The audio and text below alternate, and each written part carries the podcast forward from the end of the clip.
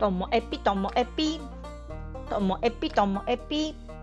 面白から真面目までサクッと聞ける独り言ラジオともえぴ。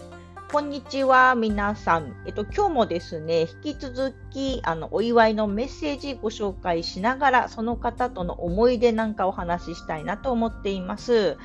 えっと、今回ですね、私これ初めてこうゲスト会が何回かあったのを聞いてくださった方いますか？まあ、私の仲いい方とかお話ししてみたい方とか来ていただいたんですけども、その中のお一人、イコエピさんから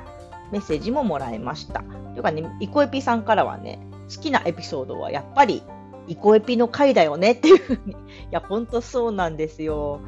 あれは楽しかった。イコエピさんは私本当去年のごがつかろくがつに初めて Zoom 上で出会いまして、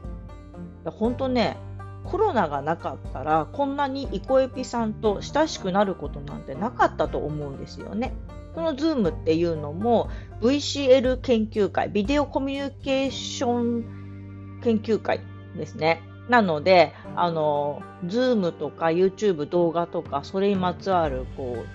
道具とかのお話を研究会があって、私は素人なのでもうそこに入ってみんなにいろんないいもの、これいいんじゃないとか、おすすめのものとか、こうやったらいいんじゃないとかっていうのを教えていただいて、自分たちのこのオンライン事業を組み立ててきたっていう経緯があるので、本当にね、このイコエピさん含めて ブイシーエル の方たちには本当にお世話になったなって思っています。で、あの私のやることをいつもね、面白がって応援もしてくれるんですよね。で、イコエピさんが来た回で、そう私デジカメ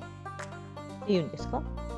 あの買いましたよね。ジーエイチツー を買ったんですけど、その時もですね、ジーエイチツー を買った後、その使い方とか、あの私がもう専門用語とかも何もわからないので、わかりやすく解説してくださるあのノート、ノートってあのなんかブログみたいにありますよね、あのノートを私用に書いてくださったりして、本当ね、なんでこんなに親切なの？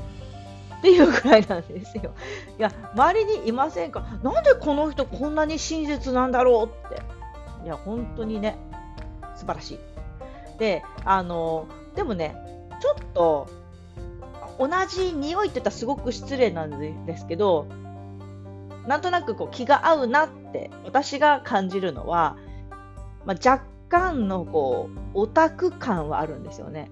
皆さんお気づきでしょうか？私、オタクなんですよ。オタク感感じますか？オタクっていうかマニアックなんですよ。例えば数字が好きとか、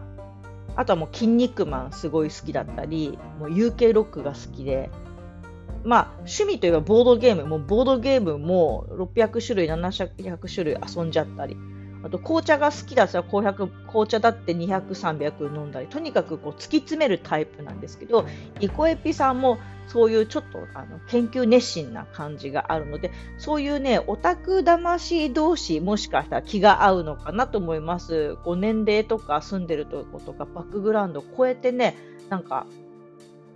喋って楽しいなって。多分あのイコエピさん登場回じゅっぷんぐらいあったと思うんですけども、その前後もずっと喋ってましたからねあんなに話が弾むなんて、しかも面と向かってあったのはあの日が初めてだったんです。空港に迎えに、ね、ああの伺ったのがもう初めてで、その空港に伺ったのがくじはんとかで、あのイコエピ回撮ってるのが昼前ですよ。じゅういちじ台なので、もう出会ってにじかんごにはあんなに喋っていた。で、次の日にはジュエリーアイスを見に行ってっていう風にして、いや、楽しかったですね。またね、あの、ゲストに来ていただきたいのと、イコエピさんはスタエフを最近やっているんですね。やってる時のお名前が、温泉さんです。温泉は、えっと、アルファベットの小文字で、オーエヌエスイーエヌ 温泉さんです。もしよろしければ温泉さんのスタイフも聞いてください。私もね、聞きましたけどね、楽しい。ずっとね、あのいつものあの優しい口調で、でも喋ってることを楽しんでいる感じもあっていいななんて思っております。え、ひとり紹介するんでもうごふん超えちゃいましたよ。どういうことですか私。まだ続きますね。まあ、いっか、最近ちょっとネタに困っている面もありましたので、しばらくはこのお友達やメッセージくれた方とのエピソードをご紹介していけたらいいですね。今日も最後までお聞きいただきましてありがとうございました。さようなら。